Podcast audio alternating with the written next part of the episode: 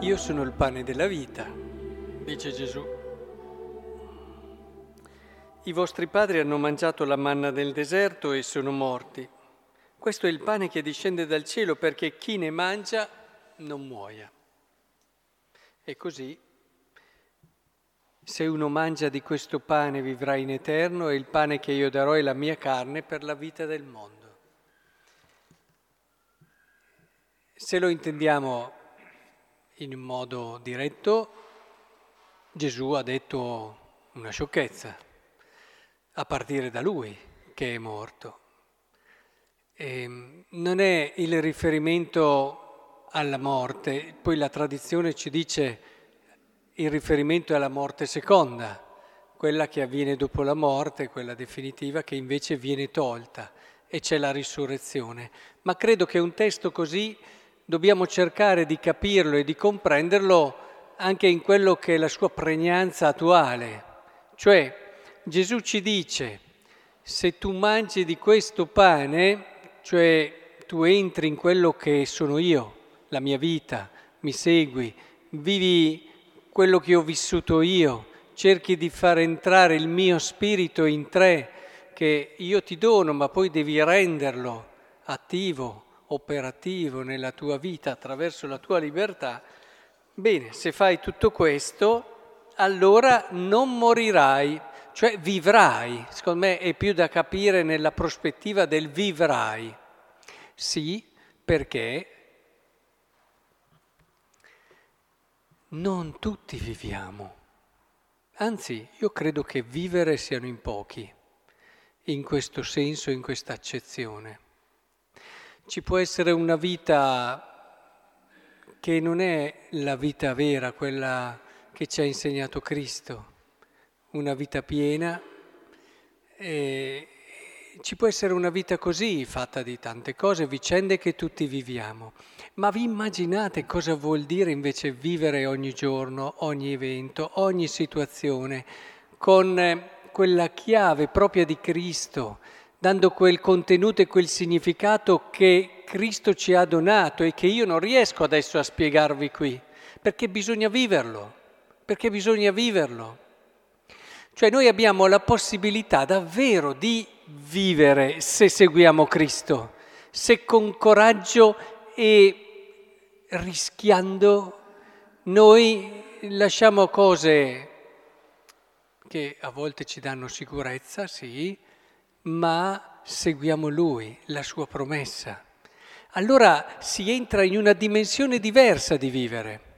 Tutto quello, facciamo tutto quello che fanno gli altri, ma è, è, un altro, è un'altra vita, è un altro modo di vivere, è un'altra esperienza per l'intensità e i contenuti che si danno a tutte le cose. E questa è la vita che ci dona l'Eucaristia. L'Eucaristia, facendoci entrare sempre di più nel cuore, nello spirito di Cristo, ci fa vivere la vita come la vive Lui, ci fa anche morire come è morto Lui. Ma questa morte è vita.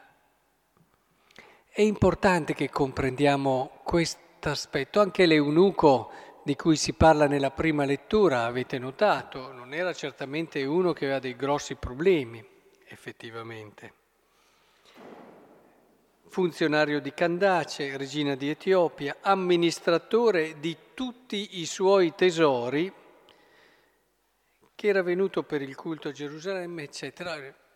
Diciamo che non aveva dei problemi di arrivare alla fine del mese e indubbiamente aveva tante possibilità a livello anche, probabilmente nel ruolo che aveva, estetico, anche di vivere esperienze di bellezza, di tante cose Eppure cercava qualcosa. Se è così pronto a farsi battezzare, vuol dire che ha intuito che quello che stava vivendo fino ad oggi non era ancora la vita migliore che poteva vivere.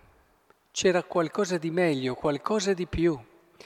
Ogni conversione passa da questa esperienza. Quando tu non dici, ma insomma ho paura di morire, allora cerchiamo di metterci a posto sperando in una risurrezione, ma le vere conversioni passano da quando tu capisci che quella che è la vita che stai vivendo non è la vita migliore che puoi vivere. Ci può essere qualcosa di meglio, qualcosa di più, qualcosa di vero, qualcosa che puoi davvero chiamare vita.